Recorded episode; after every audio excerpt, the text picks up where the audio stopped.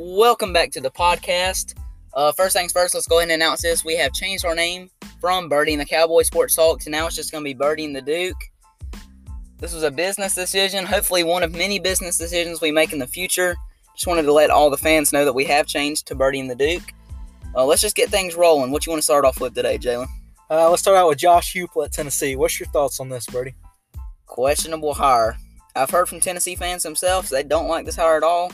Josh Heupel has not done anything at UCF like Scott Frost did. He's, I don't know, he's not really a proven head coach. I think Tennessee stepped on a limb with hiring Josh Heupel. I don't think he's going to fit this Tennessee team good. I agree with you. Uh, in my opinion, on the whole hire, and I've heard this like likewise from Tennessee fans. Uh, it's just when he took over UCF, he had a great program, and I hate he to honestly say this. ran them into the ground. I, really. I wouldn't say ran them into the ground, but he really took a dip. He did I, take I don't. I don't think he's as good as Scott Frost, and Scott Frost is showing he's not really been able to do it up in Nebraska. So what makes you think Josh Heupel can do it in the SEC? But uh, once again, Tennessee needs just they just needed a coach to come in and get them through these rough few years. So uh, besides that, I like the I like the hire from a recruiting standpoint and an offensive standpoint, but just not the whole team overall. But next up, let's go. I'm, I'm gonna out- grade that one a B minus. I'll say a C plus. All right, B Next minus up- a C plus. Let's knock out your Georgia Bulldogs. Alrighty, some some ex- some exciting news from the Georgia Bulldogs. They hire former former Carolina head coach Will Muschamp as their as a defensive analyst. I think this is going to be a great hire for Georgia. Going to continue that great traditional great Georgia defense. Hopefully, help them win some ball games next year. How do you feel about this Muschamp hire? Oh, I love the Muschamp hire. He's a great defensive analysis. Uh, he's going to be able to get into some recruits' ears and really lay that out. But uh, he's a great recruiter and a great defensive coach. We've always knew that about Will Muschamp. He just wasn't head coach material. So Georgia bringing him on is honestly an Alabama-esque move, if we're going to be honest here. And I love that hire. I'm going to grade it an A minus.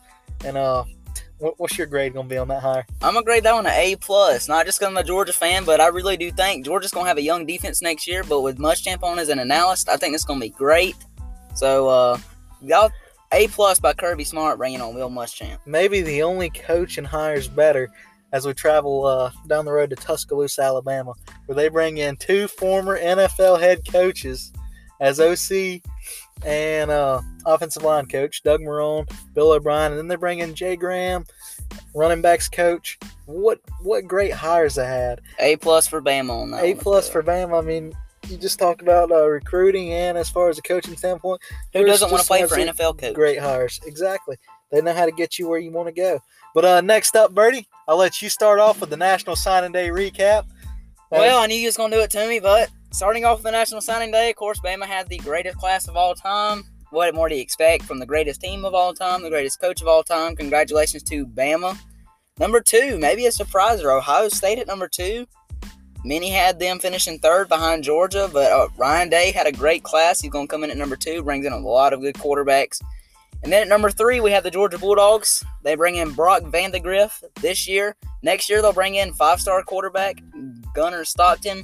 Wasn't originally committed to uh, Carolina, but decommitted when they fired Muschamp. Maybe Muschamp being at Georgia might have had a little something to do with that as well. So, uh, congratulations to the top three schools. Clemson was sitting at about four, I believe. So, uh, the usual top dogs up top. Maybe not in the order as usual, but so far, I mean, a very competitive recruiting class. Well, I'll go ahead and knock out what you won't say. Alabama hits a home run. The greatest Alabama, the greatest team in NCAA history they put on the field last year, then the greatest recruiting class in college football history is what they just signed. An absolute home run class. The class average was a 95. Let that sink in. A 95 class average. Seven five stars. What a class. And then you go down at number two, you got Ohio State. Many thought they were going to break Florida's record for the greatest recruiting class at the beginning of the cycle, but they kind of fizzled out and had some crucial decommitments, losing a guy, Tunmise Adeleye, uh, borderline five-star to A&M, losing a cornerback, Devontae Smith, not the one who just won the Heisman, but a different prospect, losing him to Alabama. And then they just haven't closed out on some, but we still will see Alabama and uh, Ohio State duke it out for the number one player in the land, JT Tuimoloau. Uh, he, he's taking his into April. He wants to take some visits. But at number three, you have another stellar class from Georgia. I mean, honestly, if they had uh, if they had a normal Georgia class and signed some more commitments, they might would be up there right around that Ohio State number. But Ohio State has only signed 21 compared to Georgia's 20, so Ohio State still had the better class. But at four, we had LSU. Can we talk about what a home run class they had after announcing sanctions? A terrible season. The LSU, the bottom fell out, and they still signed a great class headlined by the in-state guys Mason Smith, the five-star defensive tackle, and Sage Ryan, the five-star corner safety. What a class! And then at number five, we got our home state team, the Clemson Tigers. They signed three five stars and uh, 14 four stars. But the story on them was usual Clemson. They couldn't sign the amount of guys they needed to to run up the class with the SEC guys and the Ohio States of the world, but still a phenomenal class headlined by Tristan Leigh, Will Shipley, and Barrett Carter. Uh, crazy thing about this is their only in-state commitment was uh, a guy we're real high on, Will Taylor from Dutch Fork. Their number one player was Tristan Leigh. Uh, he's from up in the northern area. Number two player is Will Shipley, a North Carolina native, which I guess you could say a backyard pickup from being from North Carolina. And their third best player was from North Gwinnett in Georgia, Barrett Carter, which is also right down the road. So I guess they did have some in-state guys if you really think about it as far as proximity to Clemson. But uh, another great class. And then uh, I want to shout out a class that surprised me this year, and that was at number seven, Texas A&M. They signed a defensive, a monster class defensively.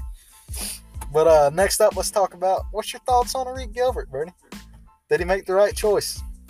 I think he made the right choice with going to Florida. Florida's a great football program. His only problem is he don't even know who his quarterback's going to be. And I hate to he don't know this. who's going to be throwing his throwing him the ball. I hate to say this, but Arik Gilbert he really takes me as the kind of guy who lives in the moment. He went to LSU, and he had to realize they were going to fizzle out offensively. Then he commits to Florida. And Florida's going to fizzle out. I think he's in the same boat as he was when he committed to LSU. He didn't look down the road. He should have went to Alabama, Georgia, or Clemson. But he went to Florida, and I think Florida has a down season next year, and we might see him in the portal 12 months from now. I might be talking about him having a new commitment. Who knows in the portal age? That is very true. Now we're going to shift gears Everybody knows high school football season's over, so you know what that time you know what that means? It's time for high school basketball. South Carolina high school basketball. Let's just give you a refresh on some of the top teams in the state. At number one, we're gonna have Dorman out of Roebuck, South Carolina. They're 14 and 4 with a strength of schedule of 13.8. If you don't know on Max Preps, that's pretty high. They're also a 23.0 rated team. Number two, you're gonna have Legacy Early College out of Greenville, home to the Nebraska signee Bryce McGowens. His brother plays at Nebraska as well. They are nine and seven, not having a not a great record, but their strength of schedule is a 21.4. Then we're gonna have the Columbia team. They're always in the top five. Ridgeview. They're 12 and two. They went up one in the past week, and then at number four, you're gonna have AC Flora. Yes, the school that just won state for football. Looking they're always always a great basketball school. They're nine and zero on the season, but their strength of schedule is not that great at 5.4. And at number five, we're going to have Porter-Gaud out of Charleston, a low country team, the basketball top five. Very interesting as they are 8 0. Yeah, I mean, uh, what else can you say? A lot of solid teams in state. I really want to shout out a team that I think could really turn things around and end up going, doing a little bit better than what they're doing right now. Is Wilson out of Florence? They're a three and zero oh school. Look for them to just absolutely shoot out the gate here soon. Also, shout out to Riverside out of Greer, fifteen and four with a 9.0 rated schedule. They are in a very tough region in that 5A region with Byrnes. And guess what? The, the team right across uh, town lines, the Byrnes Rebels, are ranked right above them at number seven then in the you state. got Dorman ranked. Also at, got Dorman at number one in the state. I mean. So shout out to uh, Riverside as they are in a very tough region. Travelers Rest, the usual 4A contenders, ranked in the top 20 at 17. Christ Church, the 1A schools, ranked number 20. They're 15 and 2 have Florida State signee John Butler, 7 3. And then Greenville at 22, Lancaster 23 easily, and Mullins rounds out the top 25. So that is your South Carolina high school basketball rankings. Now you want to let's talk about some uh, top players in state, particularly in this area. One of the best players in this area has got to be Blue Ridge point guard number two, junior Justin Bailey. The man's a BC averages 24 a game, playing in not the best region, but he's got to play the Powdersvilles, the Palmettos of the world. So they're having a good season of their region. They're five and one in region, coming off of a 40 point win versus the Powdersville Patriots. So congratulations to Justin Bailey on his great game and a 40 point win against Powdersville. I mean, when I think about it, you got to throw out uh, John Butler. He's just the guy for me. Florida State signee. Not many dudes his size that can do what he does in our area. And uh, another guy I'd like to throw out is uh, we can't just highlight the upstate. We'll have to throw down a little Bryce McGowens, a stud indeed. Isn't he a Nebraska signee? Nebraska signee. He is in the upstate area though. He's at Legacy Early, which is Yeah. in Greenville. Oh yeah, I forgot about that. Metro area player. Metro though. player. Uh, then let's talk about uh, a dude from the Low Country who's an absolute uh, baller down at. Pretty sure he plays at Porter-Gaud. I can't really pronounce his name, Birdie. Uh, Let me see. I might can try. uh, hold on one second. He, but he's an absolute stud. Position. He's a guard. He's a guard. Guard. He's an absolute stud. Let's see if you can pronounce this, Birdie. Dun, dun, dun.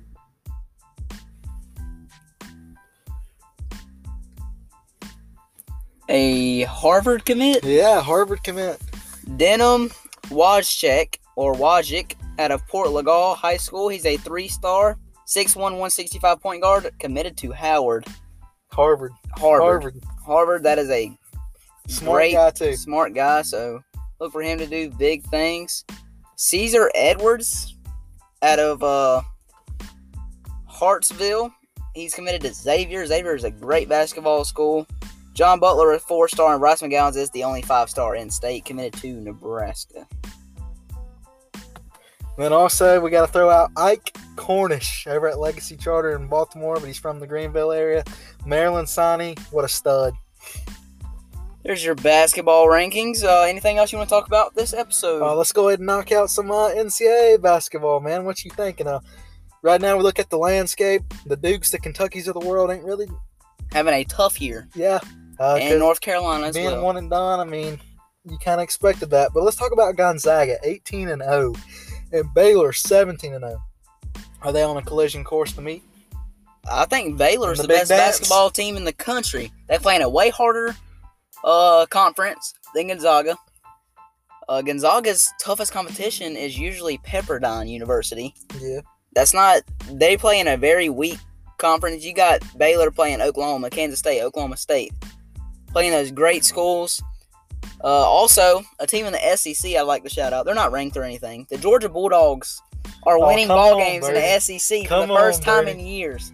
They also have a winning record. At, they're like 11 and six. Yeah. Great season by Georgia after losing the number one player in the country last year, Anthony Edwards. If you're going to talk about SEC, let's talk about the real big dogs in the SEC.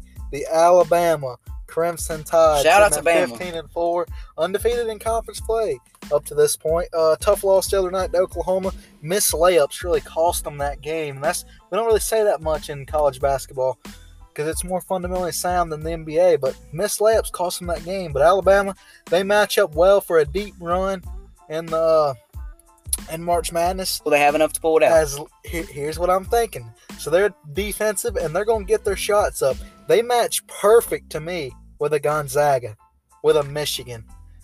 But the only chance they have is to meet Gonzaga or Michigan in the big dance. Because if not, Baylor has too much size for them. So uh, Baylor's also very, very well coached.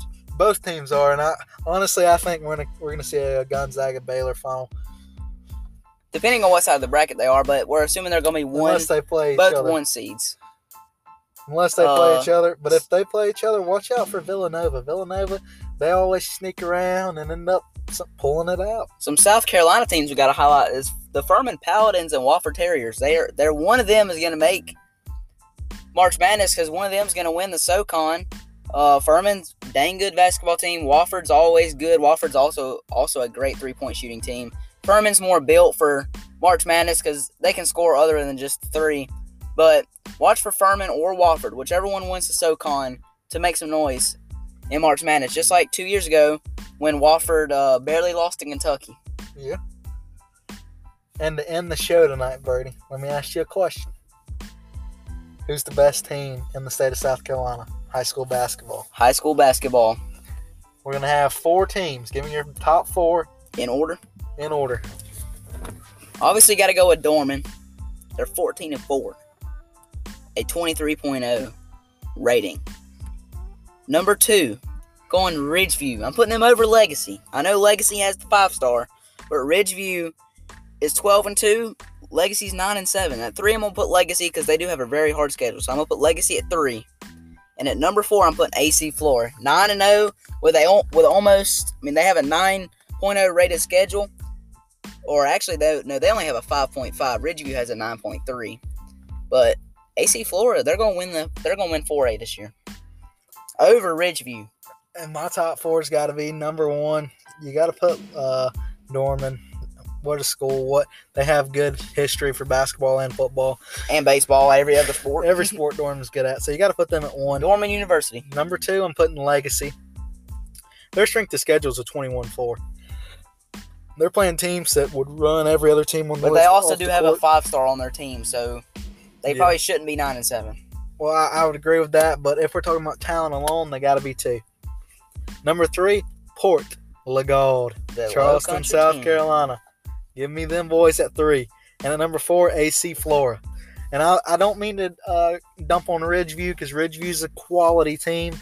They're right there with Flora, but I was only going to pick one of the two, and I went one of the Columbia schools. All right, so we just announced our top four, and that's where we're going to wrap up today's episode of Birdie and the Duke. Be sure to tune in next week for another episode, some more exciting news, and more exciting podcasts coming up soon. Again, thank you for listening to Birdie and the Duke.